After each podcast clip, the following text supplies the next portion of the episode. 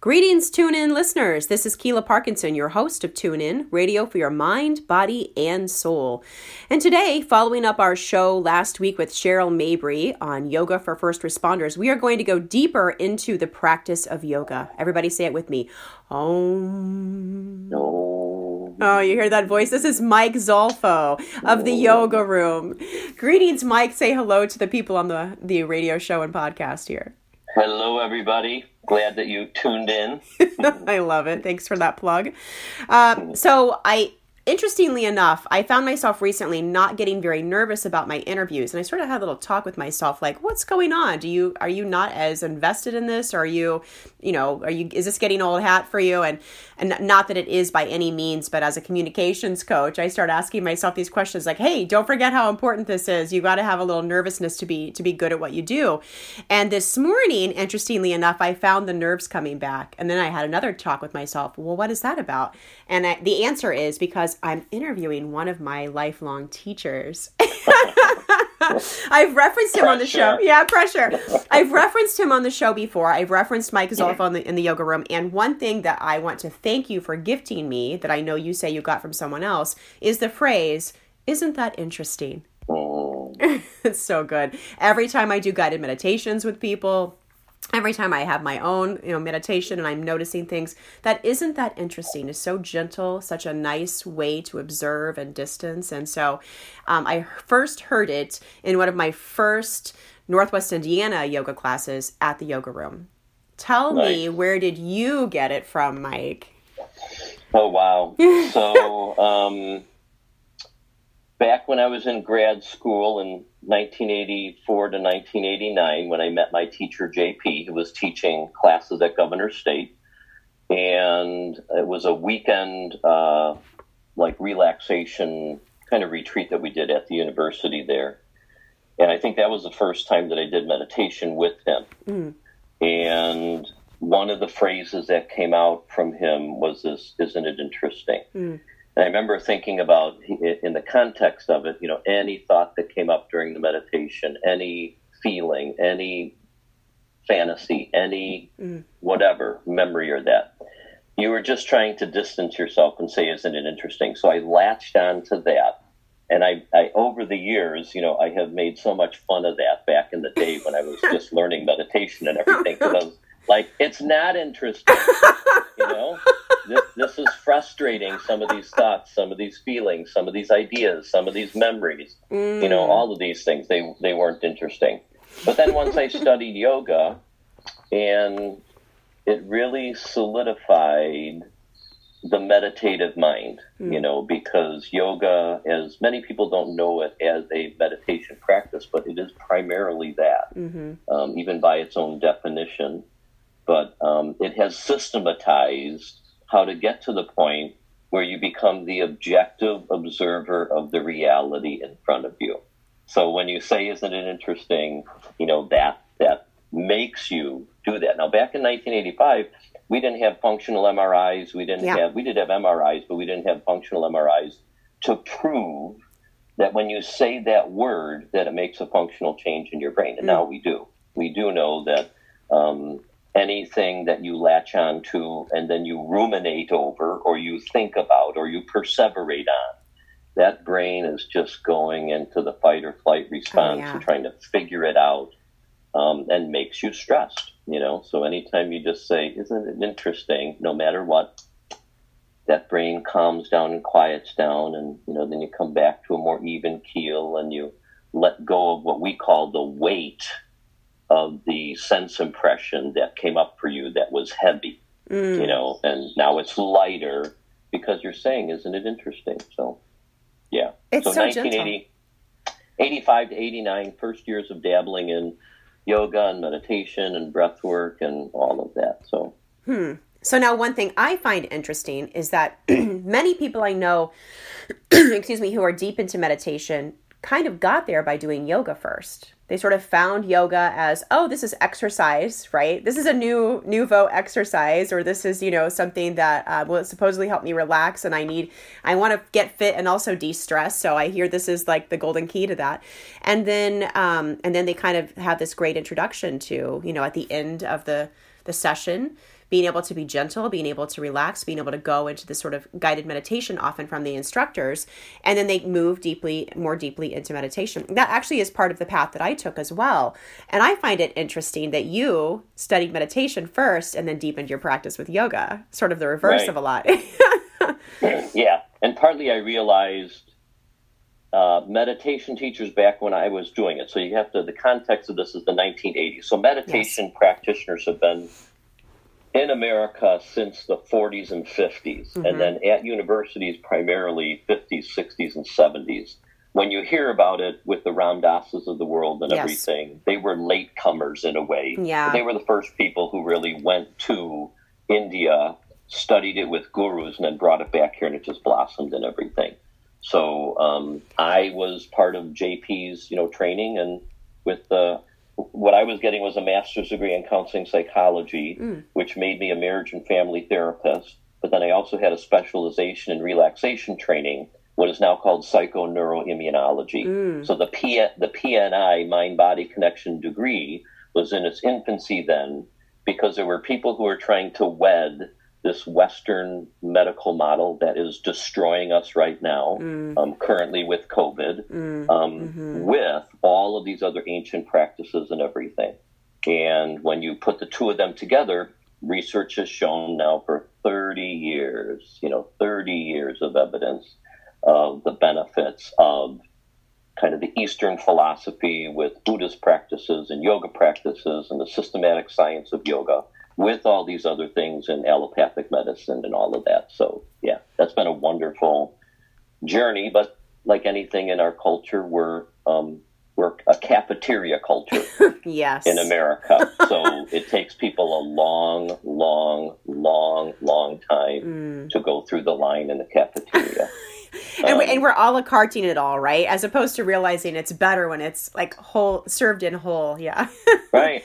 Well, that's like when you said. So, I had a Buddhist friend who um, he's practiced meditation at the time when I met him. He'd been meditating for like ten years longer than I had. And then I said, you know, come to yoga and you know do a little bit of this, and you know we'll do a meditation together. And at the end of the meditation, he said, "Oh my God, like I've never experienced like this depth before." Mm. And what you find is that Buddhism is that if you're a Buddhist, you have a, you know, what the Buddha did is what you do. Yes, right. You know? yes. So the Buddha That's the said, system. sit under the Bodhi Yes. tree until you obtain enlightenment, right? Zazen on your Zafu in the Zendo and you Mm. obtain enlightenment, right? So that's it.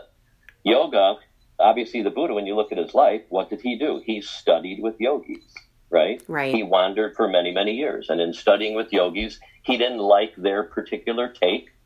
Um, but then he uh, accomplished what he accomplished because of some of those other practices. Where you look at today, most people are just trying to isolate out meditation. And here's one of the things I mean, this is with the mindfulness wave that has happened. Um, you have so many people who are practicing mindful meditation and everything, and not much has changed in their lives. And it's like because they're operating outside of a system, they're putting a practice in, and they're not really looking to change other behaviors and make, like yoga asks you to do, to make a lifestyle change. And now, lifestyle, what does that incorporate? Well, that's everything from the music you listen to, to the books that you read, to the food that you eat, to the the asanas that you do, to the pranayama practices that you do, to all these things. So many people who have added yoga to their meditation practices, um, because it's part of that science. Um, we always say the scientific experiment of the self on the self, and when you do that scientific experiment, yoga says, okay, we're going to guarantee that something's going to happen to you. And that guarantee is, you know, what yoga says is moksha kaivalya, liberation or freedom.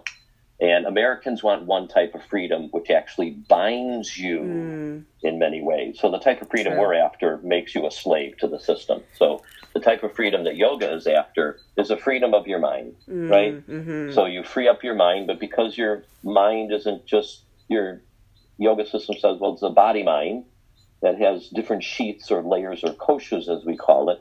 I've got to go through all of those layers and release all of them. Then I experience that freedom. So it's a science, and anybody who I know who's done meditation first, then come to yoga second, has continued to incorporate just some of the practices of yoga into there. And then the irony is when you look at, like in Buddhist practices, let's say that most just practice meditation, which is what mm-hmm. they do. Many do have other physical practices in there. And you look at Tibetan Buddhism, Buddhism specifically, where they've reintegrated um, what would be tantric practices, yogic practices, back into their system. Why? Because they're unique in the sense that in the many, many schools of Buddhism that there are, they're unique in the sense that they believe you can obtain enlightenment in one lifetime. So what are you going to do? You're going to accelerate it. So you got to do all these things. You mm-hmm. got to worship these deities or these aspects of the divine. You have to circumambulate the Potala, you know, the base mm-hmm. of the mm-hmm. palace every day. You have to have your prayer wheel going all the time. You got to get your prayer flags going. You have to make your life revolve mm. around liberation. And then once you become liberated, you have a duty to liberate everybody else too. So it's kind of cool that yeah. you know they're they're yogis.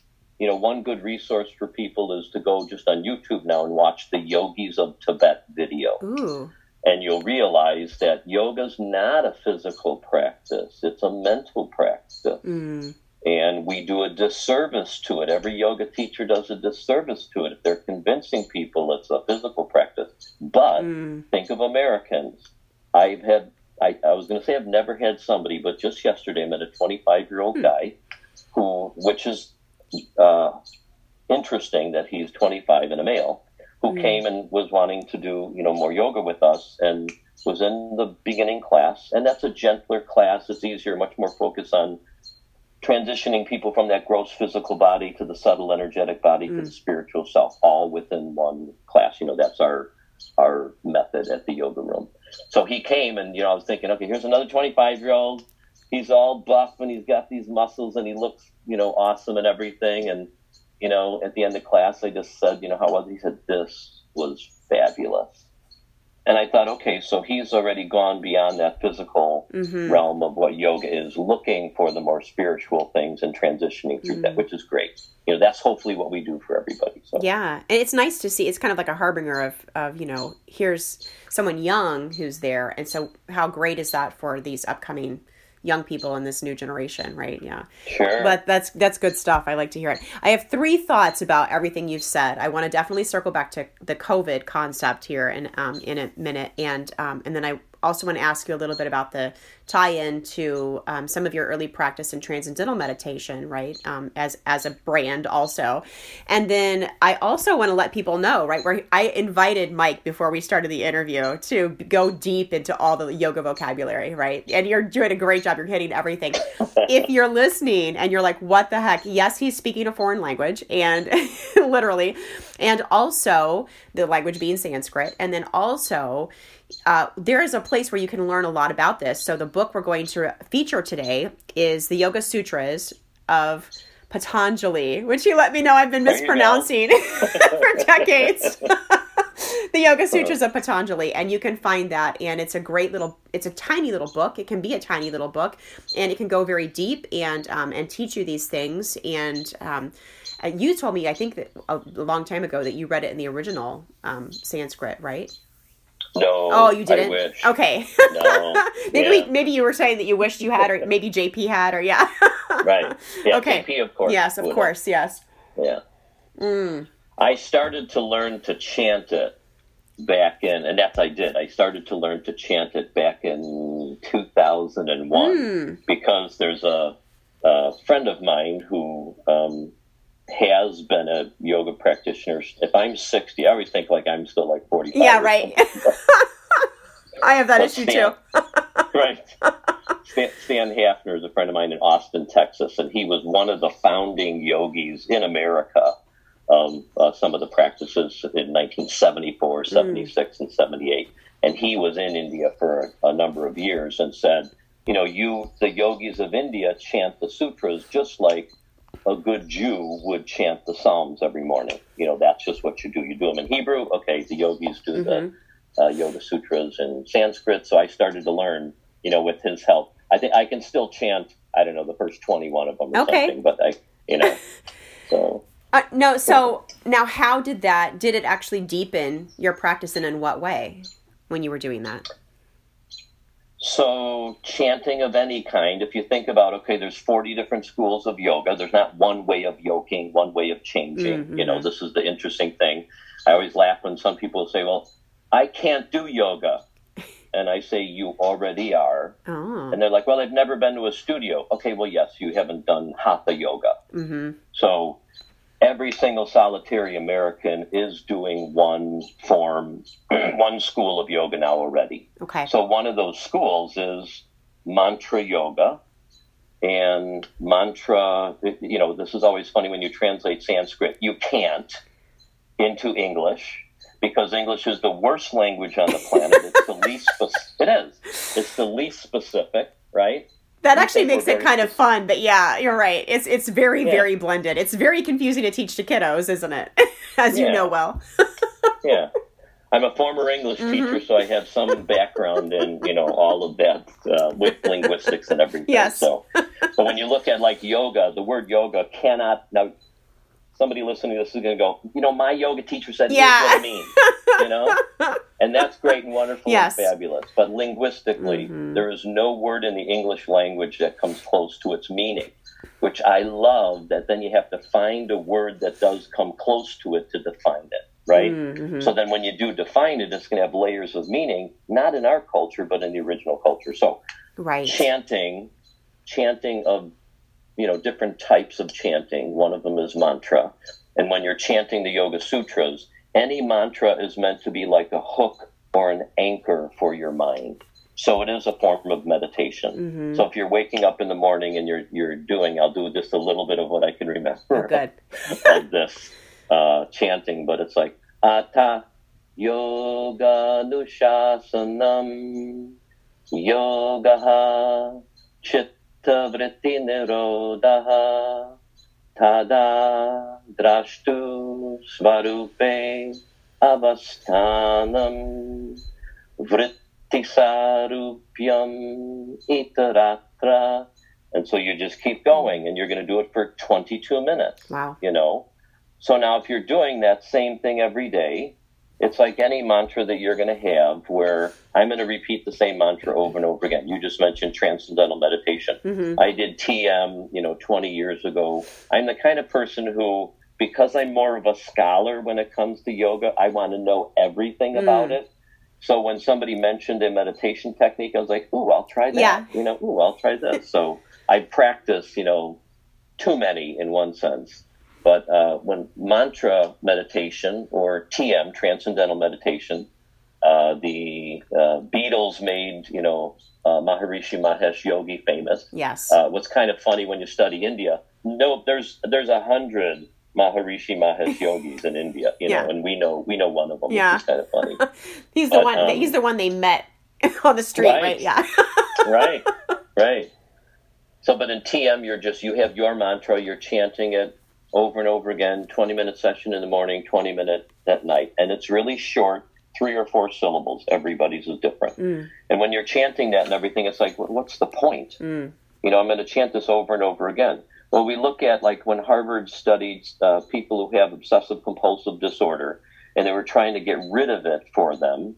They tried to figure out, okay, if we can teach people who don't have it to perseverate, to Mm, repeat mhm. something in their mind, can we teach them to unlearn it? hmm So they used, ironically, this is going back 20, 30 years, they used, ironically, like the, uh, what was one of the things they used was the lion sleeps tonight.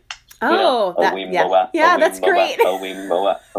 So they That's a that mantra. to- I love it. a mantra. So they taught people that, and then they let them go for three months and six months. Mm. Came back after three months. Do you remember the little ditty we Yes. taught you? Oh yeah. So they found out. Well, you get these things as earworms, and Yes. you can't get rid of them. Yes. So for somebody who has OCD, that's debilitating. Yes. You know, but in mantra, what you want to do is think of this in one sense. Well, their mental illness, their debilitating uh, brainwave pattern is a benefit when they can take and make it a mantra. Yes. Make it something productive for the mind to focus on instead of negatively perseverating over COVID or Trump Yes. or fill in the blank, Yes. their partner or Yes. whatever. You know, my children, you know, all of that. yes. So yeah, so mantras. What it did for me was it gave me another vehicle Um, and that's how I view all the meditation practices I've done. Another vehicle to use. So I have this repertoire of all kinds of things that I can draw Mm-hmm. upon in need. Um, So rich. which, which, which I love. I'm, I can be driving the car and get upset about something, and I Mm-hmm. can do a mantra. I can be sitting at a stoplight. I can do different meditation practice. I don't just sit in the Yes. In Zazen, you know, doing It's my- practical my practice. Ladies and gentlemen, you are listening to WVLP 103.1 FM in Valparaiso, Indiana, streaming live around the world at WVLP.org every Thursday mornings at 10 a.m. Central. Also available on anchor.fm slash tunein mindful radio at your convenience. Our show is underwritten in part by Unity of Northwest Indiana, currently developing the premier Center for Spiritual Growth and Education in NWI, with meditation walks and retreat house events. Learn more and support the growing movement at unitynwi.org. Our show discusses mindfulness and all its practical applications and even the impractical ones. And uh, if you're listening for the first time and you're like, hey, what the heck is this mindfulness thing everyone seems to be talking about these days? Well, we found a really interesting quote from someone named Laura Fortgang, a talented author and acclaimed professional life coach who describes it as being mindful means being aware of everything and certain of nothing. And today we are talking to one of my first yoga meditation teachers in Northwest Indiana, Mr. Mike Zolfo, owner of the yoga room for how many years now, Mike? This will be 26 or 27 years. Yeah. And you know, we were talking about the movement coming to the United States, the movement of mindfulness um, in meditation practice, in yoga specifically, coming to the United States very, very late in the game, considering how ancient a practice it is in um, in India. And uh, and you were one of the first people to own a yoga studio officially in Northwest Indiana. And uh, what was that like? Um, well, the, the whole story of it is kind of interesting. So, I never wanted to teach yoga. I still don't. You know, I jokingly say. I hear you keep trying Um, to retire, but it won't take. I know. Um, I was studying yoga. We moved out here from uh, southwest suburbs of Chicago in 1990, and I had just finished my master's degree in 1989. I was doing. Uh, I had a small office here in town. I was teaching high school at Merrillville High School, and then I had a part-time job doing marriage and family therapy in an office here at Crown Point. And all the time, I kept coming back to breath work and meditation practices for couples. It was working beautifully and wonderfully. Um, and then, you know, I just thought that maybe this will this will be my little niche and everything. But then, when Merrillville High School started a wellness program, the wellness director came to me and said, um, "Hey, we want to start, you know, teaching yoga classes. Would you do it?" And I said, "I'm not qualified to do this, but I'll ask my teacher." So I asked JP, and he didn't want to drive out to Merrillville to do it. He was in Homewood. Uh, there was another guy, Mike LaRocca, uh, who was a real yogi. There's very few real yogis anymore in America, um, meaning he lived the lifestyle and adhered to the practices and all that kind of stuff. Wasn't a cafeteria yogi. Um, but he was teaching someplace else at Purdue at the time. Um, and then he didn't want to do it. And then I said to the director, I said, you know, um, you know, neither of them can do it. He said, why don't you do it till we find someone? Well, we're still looking for something. but so I started. It's your interim uh, job. right.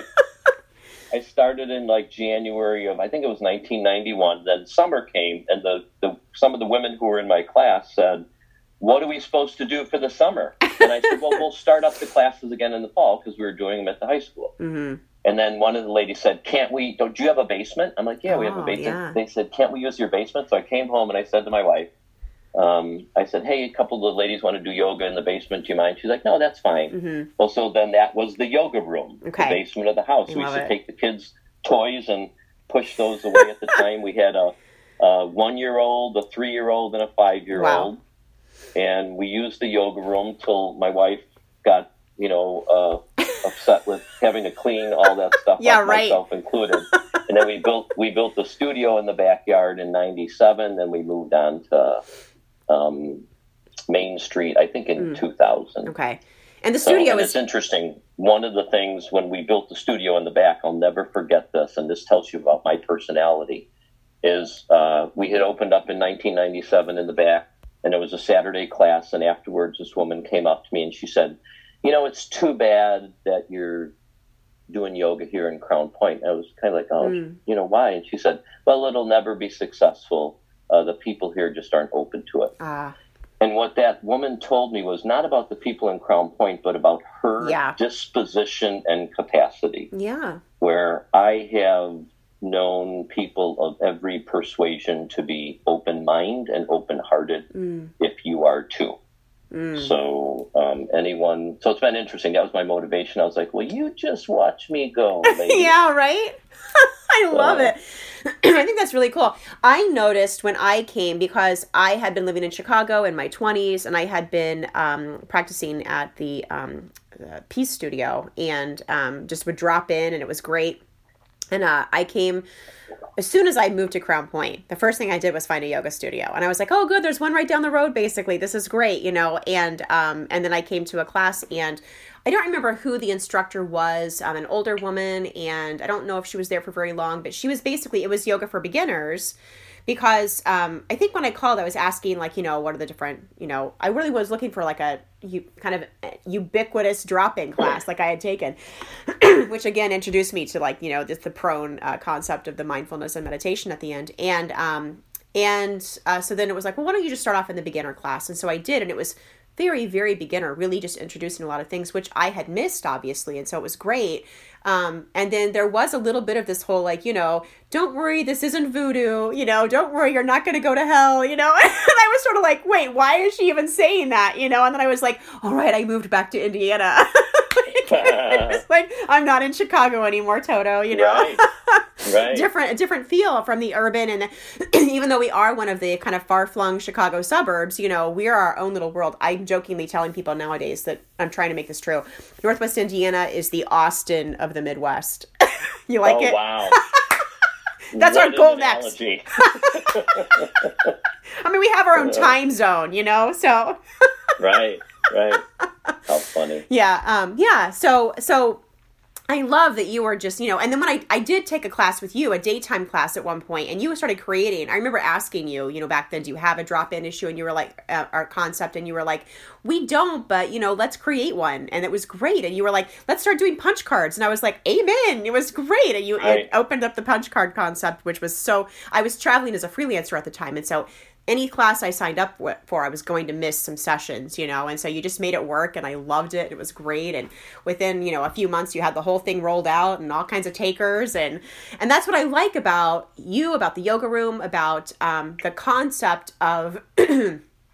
this consilience of like it like you're talking about like it it's all kind of the same thing let's learn all the things learn all the systems and know that we're really practicing you know the same thing which is sort of centering ourselves centering ourselves with our concept of God or universe or connection to um, the spiritual self, and you're using the much better vocabulary for it than I am. so uh, let's. We talked a little about transcendental meditation. I do want to ask you again. Let's go back to this concept of how this sort of mindset is a different and can be a more beneficial mindset than doom scrolling and you know uh, ruminating and this perseverance on uh, the negatives which our media social media our kind of american mindset can you know we're all about problem solving linear goal setting right? And this arrival at a place that may never exist you know it's always kind of this dangling carrot as we're getting beaten by the stick.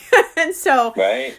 so talk to me talk to us talk to all of us about how we can get into a centered place and and how have you thought differently about this the covid and the pandemic and and the roller coaster ride we've been on for the last five so months so don't misunderstand this but mm. it hasn't been a roller coaster ride at all for me i love it i think that's great yeah so mm-hmm. dan harris uh, who has written 10% happier book yes. i think he has a mindfulness or a podcast on meditation um, was looking to interview people during this pandemic. And I have always said, you know, there's a meme that was on Facebook that said, uh, Buddhist monk before, quarantine, sitting in meditation. Mm. Buddhist monk after quarantine, still sitting in meditation. So Mm-hmm. Dan Harris went out and he found a Franciscan monk in a monastery in upper state New York, and he was interviewing him, saying, you know, what has this been like for you? You know, this has got to have affected you. And I loved, I always loved when somebody is, asked a question and they're a wisdom teacher and they laugh at the question. Yeah. And then they ask Right. another question. Right. they answer with the question. Yeah. Or in this case, what he did was he laughed because he knew the assumption that the interviewer had. Mm-hmm. You know, the assumption was that, you know, this has been chaotic for you. And the monk said, it hasn't been. Yeah. You know, I happen to be in a, I go to a monastery on a, a silent retreat every year to a monastery in Iowa. And uh, one of the ladies there had asked a question um, saying to him, What do you do? What do you recommend we do? Because of this, obviously, this woman was a liberal Democrat. She said, "You know, what do you do now with the with the Trump presidency and everything?" And he laughed and he said, "You know, we're here in the monastery. We take a vow of silence. You come in here all the time and you tell us what culture's like." Ah, and he says, yes. "You know what?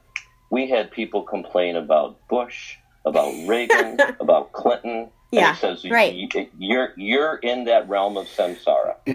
So that word samsara Yes. is what you and I are trapped in, right? There's a great, it's a mo- video, highly recommended. It's not, uh, you can get it online somewhere, but it's called Samsara. Mm. And it's not, it's a documentary that was filmed many years ago, but it describes this realm of existence. Mm. So you and I have a choice every day of what the existence between your ears is going to be like. Now, a yogi does not deny that there's discord and chaos and everything. Mhm. A yogi is very much aware of the two extremes of life of the chaos that exists all the time and the order that exists Mm, all the time. mhm. And this is where Buddhism comes in. Buddhism says, okay, what are you choosing to look at? Now, some people are going to say, I'm not choosing to look at anything. right. Okay, then Right. they had never turned and looked Yeah. inside. So what you have to realize is, okay, what what are you looking at now? And what happens now is that with social media, with the illness of social media, po- possessing the capacity to take something negative and amplify it within minutes, right? Yes. But it also has the possibility to take something and amplify it positively as well, right? Right. depends upon what you're looking at. But for the negative side of it, um, if the inner world is not peace and calm, recognizing that we're swinging between chaos and that, I keep posting this on my Facebook page and I always get backlash for it Hmm. um, during the COVID. Mm. Um, the most recent one that I posted was there are 60 million people in Italy. Eight people recently died of the COVID there. 1,705 people died of other illnesses and diseases. Yeah. In America, we have 350 million people. There were 389 people who died of COVID the other day. There were 7,705 people who died of other things Yeah. my point in posting that is that not to minimize what's going on with COVID at all, but this death and dying, there's Yeah. 7,705 or more Americans, I believe that's 2017 statistics, dying every day. So, what is the yogi aware of? I'm aware of death and dying every waking moment of every day. I don't dwell on it, I don't perseverate on it. I'm aware that there are people suffering all the time this is you're, we're talking about mindfulness here. Mindfulness comes out of vipassana meditation circles, out of Buddhist philosophy and everything. And one of the very first principles in the Four Noble Truths is all of life is dukkha. Now it gets translated sometimes as suffering, which Yes. is okay that it's suffering. All of life is suffering. But when you think about its its Sanskrit translation is all of life I'm ill at ease. Mm. All of life I'm ill at ease. Or I'm at ease, right? Mm-hmm. So the goal is to make your life swing between the pendulum, right? And to realize that if you just let life take you and you don't practice meditation and you don't practice breath work and you don't practice concentration exercises and you don't practice yoga nidra, life just picks you up and will drag you wherever it will go. And so right now for two, three years, there's been people you know, liberals and who identify as liberal and progressive and Democrats who are being dragged through the mud Yeah. because of Trump. Now, since the lockdown, there's people being dragged through the mud because of you know the the quarantine and everything and COVID. So it's real for many people. But then when you look at these people in monasteries, then you look at people like us who are supposed to be taking practices every day to mitigate. Mm-hmm. Thank you, Dr. Fauci, mm. for putting that right. word into our vocabulary, right? yeah. to, mit- to mitigate. I'm not concerned as much about mitigating the effect of COVID, right? I'm doing things to make keep myself healthy. Yes, yes. right. But to mitigate the effect of those negative things, which have always been there, and they're always going to be there, right? So your level of stress and anxiety and worry for many people, my level of stress and anxiety and, and worry has ramped up. So okay. when COVID hit, what I took, because I, I felt this wave coming in January and February yes. for some reason. Mm. And then when it hit, I have told people that what I did, I have a practice of anywhere from an hour to an hour and a half a day. Oh, I do very few yoga poses. Okay. I, I do six of them just to make myself happy, right? but then I do all these other practices that are yogic practices, breath work, a lot of meditation, mantra, affirmations, you know, things like that. And then when it hit, I I made the choice to practice one to three hours more per day. So when I did that, it was so awesome to be almost in this like as the as the anxiety you could feel it ramping up in culture mm-hmm. all of this if, if people's level of anxiety was at the mild level, it went to moderate. If they were at moderate, mm-hmm. it now mm-hmm. went to severe. Mm-hmm. And I'm using that as a clinical explanation for people who don't have psychology as their background to understand what's happening now. Mm-hmm. So people who are mild, you don't need medication, you don't need you know, uh, intervention or anything. You can survive in culture and society. Once you go from mild to moderate, now you're impacting other mm, people's mm-hmm, lives mm-hmm. and your own. Once you go to severe, now you're impacting a lot of other people's yes. lives and your own, and you're doing harm to yourself and other people, not physically, mentally, or yes, emotionally. detrimental. So that's what's happened during the COVID. So uh, me sensing this, it was just like, okay, I need to ramp up my practice because of all this other energy that's around me and everything. And then so that lasted maybe a month six weeks, I forget, and then I started to go back to my regular practice. So how it has affected me, like, oh my gosh, quarantine me the rest of my life. right. Right? Here's I'm my monastery. To, yeah. Yes. Yeah. I'm used to being alone. I'm used to being still. Now that's coming from a guy, and people need to know this. That if you were to diagnose me and with mental illness or disease, mm. like you would diagnose everybody. And there's nobody who doesn't have a diagnosis right. of mental illness. If you don't think you do, call me. I will give you a diagnosis, yeah. right? Or ask your kids. So, ask anybody's, you know, ask your own children. right, right. So I have uh, post-traumatic stress disorder from mm. something that happened to me when I was a child. Okay. Uh, hyperactivity, um, anxiety, mild bouts of depression my whole life. Mm. So that's my background. Okay the mitigating practices for me have been everything I've done since I was 24 years old to mitigate that in my body mind. Mm. So that's where all these other practices come in. So I'm used to it. So it's easy. Um, for me, I'm proud to say that the number of yoga students who were live streaming with us, now that we're open at the studio again, the number of students who come back who have said that we the yoga room or yoga practices that we have taught have been a lifeline for mm, them. Mm-hmm. That's what we want to be because that's in in times like now when people have a couple double whammies in their lives and everything. It's not going to get better until you stop and pause, turn inward, turn inward, turn off the TV. Yeah. And you don't ever have to watch TV the rest of your life. Yeah. turn, turn off all of these things, and it's so funny, like very simple things like um, not choosing to feed into some of the social media that has all the negative stuff because you're causing your own problems, right? Now, that's not our culture, mm. right? So that's oh, that's so good. Listeners, I'd like to remind you again you are listening to WVLP.org and 103.1 FM in Valparaiso, Indiana. Our show Tune In is also available in podcast form at anchor.fm slash tune in mindful radio or anywhere you get your podcasts. If you find us there, come say hi, leave us a message. Our show is underwritten in part by Kiki Productions Inc., communications coaching, teaching exercises to help you cycle out of fight or flight in the moment. With the mission to create individual harmony to add peace to the world, Kiki Productions Inc.'s philosophy is when you are confident, focused, and authentic with your message, you are a magnet to those you wish to attract. Share the love at CoachKiki.com. I want to talk for a second to all of our listeners about the uh, not just the concept of mindfulness, but also about um, the the station that we are a part of, that we support, that uh, gave us the opportunity to be here with you, and that is WVLP, as in Valparaiso.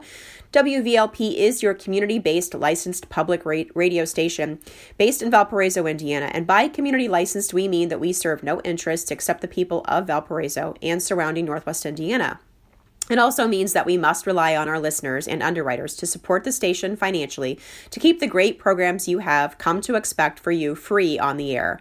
Uh, WVLP is facing a serious cash shortfall at this moment with our major fundraising events canceled. So if you're a WVLP listener or you're a fan of Tune In and other shows, now is the time to take the next step and become a member today by donating online in whatever amount you are able at wvlp.org/support. We thank you for your support. And, you know, we're going to talk again about mindfulness and about all these different opportunities that we have. And so I am looking at I'm looking at some other verbiage I have here, and I just want to go back to this wonderful quote we have from Laura Fortgang, which is, "Being mindful means being aware of everything and certain of nothing." And we, I've heard this phrase over and over again. Mr. Mike Zolfo, who is talking to us from the yoga room, one of the earliest formal yoga studios in Northwest Indiana, and that phrase is, "In these uncertain times." Right? In these uncertain times you can apply that to any time ever, right? But we are, you mentioned you felt this wave coming in January and February, you know, before we really had a lot of this info on the horizon. I mean, you know, if you're tuned in globally, then you kind of were aware again of the things to be reactive to, right? But there's like a there's an energetic shift happening. There's, you know, mindfulness exploded recently. People are becoming aware we all know that change and challenge are opportunities for growth, right? Or maybe we don't know that, you're welcome. You're learning it now. Change and challenges are opportunities for growth. When we can go within, we can find that practice. We can see what is isn't that interesting right going back to our opening discussion isn't that interesting that this is triggering me isn't that interesting that i can identify with ptsd or mild depression right isn't that interesting and then how can i find that center and be okay and accept like you said this what we would normally call cognitive dissonance, right? Um, but is really actually the acceptance of there are not just either ors, but ands in the world. It's always an and, right? And we can create that duality into unity. We find that harmonizing coherence, right? Um, and I love this new word I just learned yesterday consilience which is again like you know the belief that um, that you know that it's all one system right? That that religion and science don't have to be at odds that it's just different ways of saying the same thing right? Um, and uh, so I, I you're really already speaking this language. And so because of your background too, which I would love to hear kind of the, the linear tale of in a second. But I want to kind of talk about all the things that you have helped me with personally and my family with. Um, a long time ago too, I heard that you were one of the first uh, students of Harville Hendrix and uh, the Imago therapy, right, which is a whole different system, but very cool. This idea of kind of being attracted to someone who's going to trigger all your stuff and help you work it out. Um, and so, and you've done uh, this partnership of breath work, of uh, mindfulness practices in marriage and family counseling, and you have been a teacher of language and a teacher of, of breath work and, and yoga sutras and yoga postures. And um, I would like to hear then, thinking of all of that, like, what is your arc? How did you, what are all the career paths you have had that have taken you here? And because we know that they're all connected, it's basically Mike Zolfo's cosmic purpose. And go. Wow. Yeah, huh? You didn't know how uh, uh, existential this was going to be for you today. I know. I know. Yeah. well, there's so many, you know, I've always, I was aware of my life being a mosaic, like mm-hmm. a mosaic that you're building when I was like 24 years old and starting to fill in those things. And so different pieces came at different times to begin to fill in gaps. But I always say one of the things that I've always learned through these Western systems is how Eastern philosophy and yoga is from a Western perspective. Mm. Um, so um, I'm a Jungian. I'm a deconstructionist, which is a whole nother like realm of existence altogether. I'm basically mm. a deconstructionist so I have to hide that because that can destroy people's lives once you deconstruct what they believe, um, which is part of what yoga does too. So mm. one of the mm. schools of yoga is called Laya Yoga, and you just mentioned like cognitive dissonance. Um, in yoga system, yoga says that there's a fundamental shift in consciousness required of every student who does yoga. Mm. That fundamental shift in consciousness, if the student chooses not to shift into it, that's okay. It's not the teacher's responsibility, but the teacher can break that relationship with them. So the fundamental shift in consciousness that's required of everybody is that they love everyone.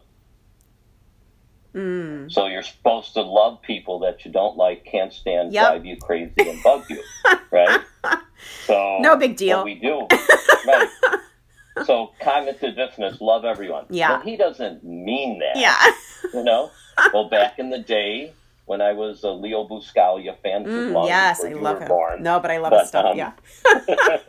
but Leo Buscaglia, when because he was a, a, lover of life and a mm. lover of everything, and somebody said to him one time, "You don't really expect us to love everybody," and he said, "Well, why don't you tell me where I should start and where I should end?" Ooh. You know? Yeah. So that idea. So now if I if I preach the same thing, so you tell me point out to me the people who I'm supposed to hate. Yeah, right. right? And they will. And that's oh, they will. Yeah. And that's where Jung said, you know, when you realize that there is no world outside of your own mind, mm-hmm. that it's only in your mind, mm-hmm. that everything is a projection of your reality. Mm-hmm. So anytime I'm complimenting everybody, anybody, I'm complimenting a small portion of myself. Mm-hmm. Anytime I'm criticizing anybody, I'm criticizing a small portion of myself too, or a large portion of myself because as Jung point out, the shadow manifests in our life more than anything. So that awareness, that consciousness, you know, that you're trying to get people to see that, and we, we know this like through neuroscientists now where people tend to think, well, so and so causes me stress. No, they don't. Mm-hmm. Yes, they do. No, they don't. You are choosing mm-hmm. to view them a certain way or that situation a certain way, so now you're reacting to that, mm-hmm. right? And it's like, well, people like, no, that's not this. I'm around this person, and this is I feel this way. Mm-hmm. But when you practice meditation, what you realize is you get the gap or the distance between what's going on in my mind and that projection in front of me, and then how I'm responding to it. So you know, you change that reaction that animals do, right, to the thing that humans do. We have a neocortex.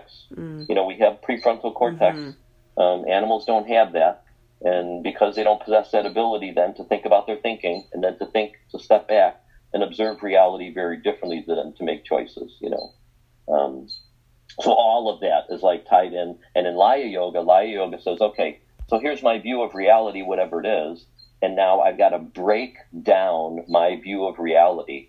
So I really have to, you know, I'm just, this is a, a fun little game suggestion. So you pick your top 10 books that you like and you burn them Ooh. right? And then you take the notes or your journal. Now, I did this in 19 on August 22nd, 1999. Wow. You take your journals and everything and you get rid of them. Okay. You burn them, right? So what you have to do is you have to let go of the past. Yeah. Because the cognitive dissonance is my mind doesn't possess the capacity to entertain this new idea. Mm. So what people do is they go to war with themselves and yep. they go to war with other people. Mm. So that's my Byron Katie. Yes, I was gonna. I was thinking of her there too. Yeah. But also, I think I had heard of her, but the first place where I ever really practiced the work of Byron Katie was at a class at the yoga room, and I don't know, yeah. over a decade ago at least. Yeah. yeah. Really great. As a, as a high school as a high school teacher, now a teacher of yoga for twenty some years, what I always knew was all of us have a different physical, mental, emotional, and spiritual disposition we are born with mm. and capacity we can obtain in this life. There is nobody like me on this planet. Yeah. There is nobody like you on this planet. Nobody looks like you. Nobody talks like you. Nobody thinks like you. And then what do you have now? Is you have all these people who want everybody to wear masks, everybody to I know, vote yeah. for Biden, everybody to do what everybody because everybody should think the same, yeah. right? So you're trying to look at what's important to you, stepping back and looking at your reality to de-stress, mm. to, to get to the point where how can I let go of all these projections and then begin to see the world as it is chaos and order, mm-hmm. right? And in, in that removing of that projection, breaking down that, then I can start to understand what it means to love everybody. And to love everybody doesn't mean you hug them. What it means is Yeah. what it means is that you will It can, the good in them. Right. Sorry. One, one of my favorite books from the 70s was M. Scott Peck's The Road Less Traveled. Yes, because he one. was one who defined for a whole generation Mm. Uh, what love was. And he always said, Love is the will to extend oneself for the purpose of nurturing another person's spiritual growth. Mm. So yoga says the fundamental shift in consciousness required of everybody who does yoga is that you adopt that belief.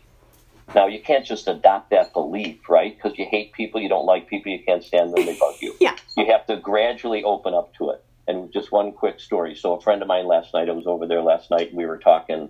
Um, he, I said to him a long time ago, he's had, you know, stress of his own with relationships and things like that.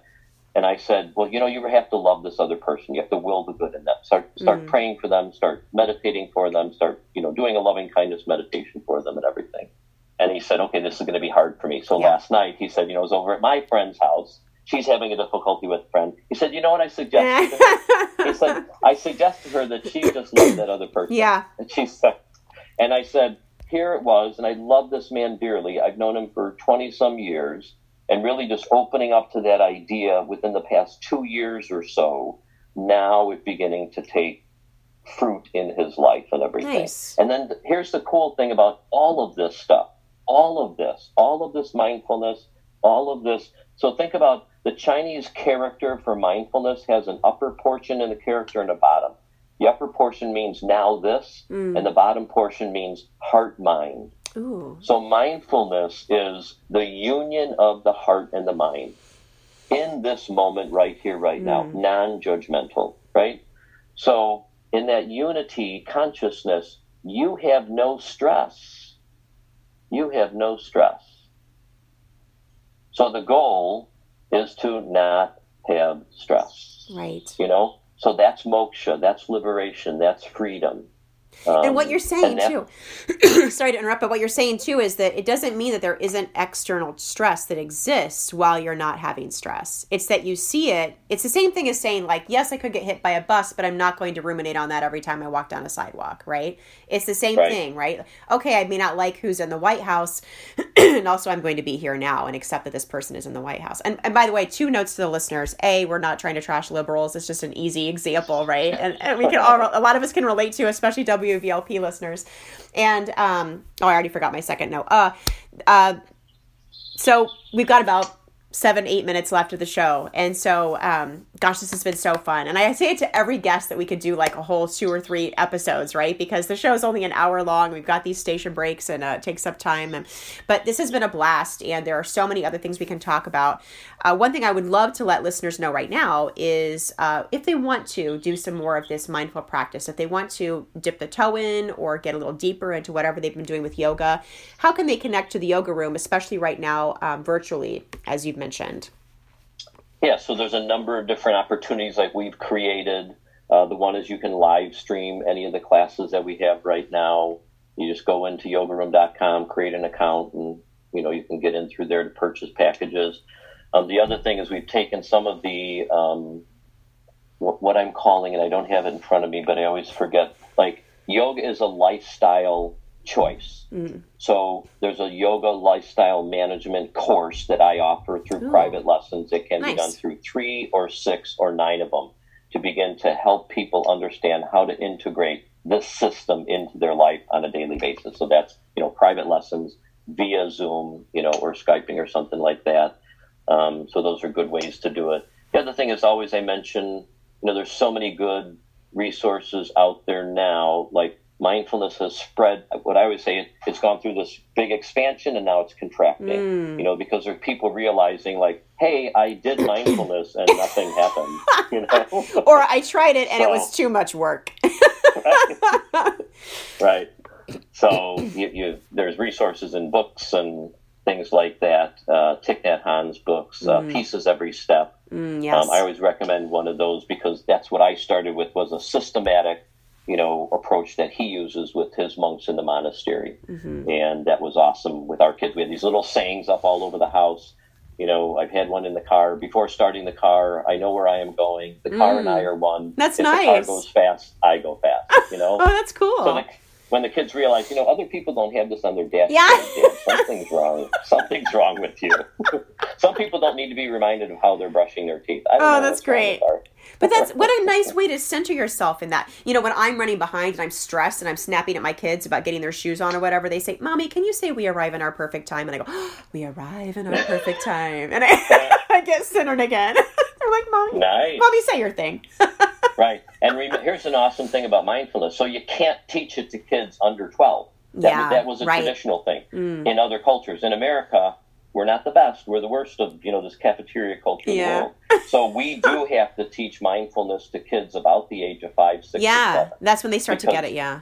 hmm Th- That's when they get, if they get the minute they get a device in their hand Oh, where they're gosh. connected to the outside world, um, they lose that, the, the, the presence. hmm And know. parents can see it. You know, my kiddos. Obviously, there's been so much extra stuff online now. Almost all their play dates, and it's just it's been very. Um, it's been very fragmenting of them. I, I see them become more aggressive and um, and impatient and angry and anxious the longer they've been in front of even these Sure. things that are helpful, you know. So, yeah. But uh, I remember my other point, and that is that we've been hearing this beautiful bird song in the background. And so, if you're hearing something, you're like, "What is that little high pitched thing I keep hearing?" That is my beautiful view that listeners cannot see of Mike Zolfo and his beautiful backyard with these gorgeous trees, and I can hear these wonderful birds, and that's been really nice too. So, my Uh-huh. morning started with a long loving kindness meditation and some bird song at my own house, and I thought it was Oh. really apropos for our upcoming interview. So, Yeah. uh, yeah, very very cool. But I, I Yeah. want I want to suggest one Do. thing because I was interviewed about six years ago when Obama was president. Okay. And at that time, I talked about Republicans and, and yeah, yeah, conservatives. right.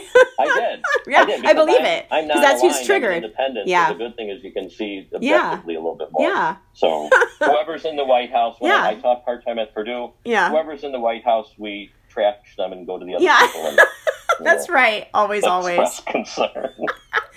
Well, so what- yogis yeah. are not apol- yogis are not apolitical. Mm, right. Um, but they really are, you know, when you look at the people who are the movers and the shakers of the world, read The Hobbit, because it's not the big Mm. people. It's not the Mm. national people. The change has already occurred in America. And I'm not talking about anybody in the White House. I could care less who's in the White House. The change has already occurred on the ground level. Yep. Consci- consciousness raising. You're Yes. doing it, right? By this broadcast, you're doing it. Mm. What you're trying to do is make people more present and make people more compassionate, more loving, more patient, more peaceful, more joyful. That's and right. then, you know, That's right. My husband and I joke that we're like kind of in Versailles, right? We're sort of living the time of like the French Revolution right now in some ways, right? But um, but if we can do a, a loving kindness revolution, all the better, right? Because then it's Yes. more lasting. So beautiful. Uh, have one. you followed. Russell Brand at all? Oh, you know Russell Brand? yes, I do. He's hilarious. Yeah, and I, you know, I he and I are both in recovery, and so uh, I I get him. I really Right. get him in a lot of ways. Yeah, it's Yeah. great.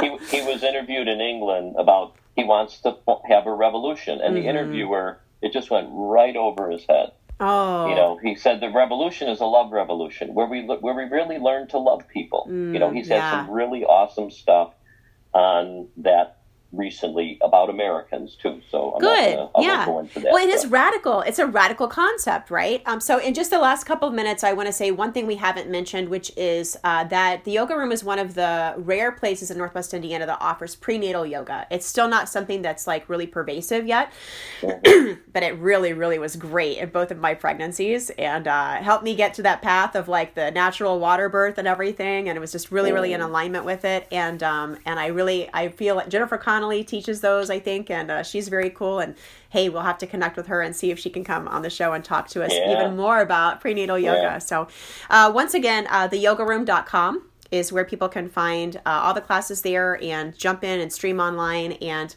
Mike Zolfo, what would you like to leave our listeners with today? How much time do you have? I know we have about a minute. So let's just we'll do a very brief little short meditation if Mm. Thank we can, you. and you just give me a cue when you got five seconds left. Okay, So go for it. just let yourself sit upright, close your eyes, remembering that the one aspect of mindfulness is just body and breath awareness. So just be aware that you're rooted in your seat, mindful of how you're sitting. Relax your jaw, relax your eyes and eyelids, and just notice your breath, not changing it. Just be aware of the cool air in and warm air out. And do this one minute a day, 10 minutes a day, 20 minutes a day, or one to three hours if you're retired.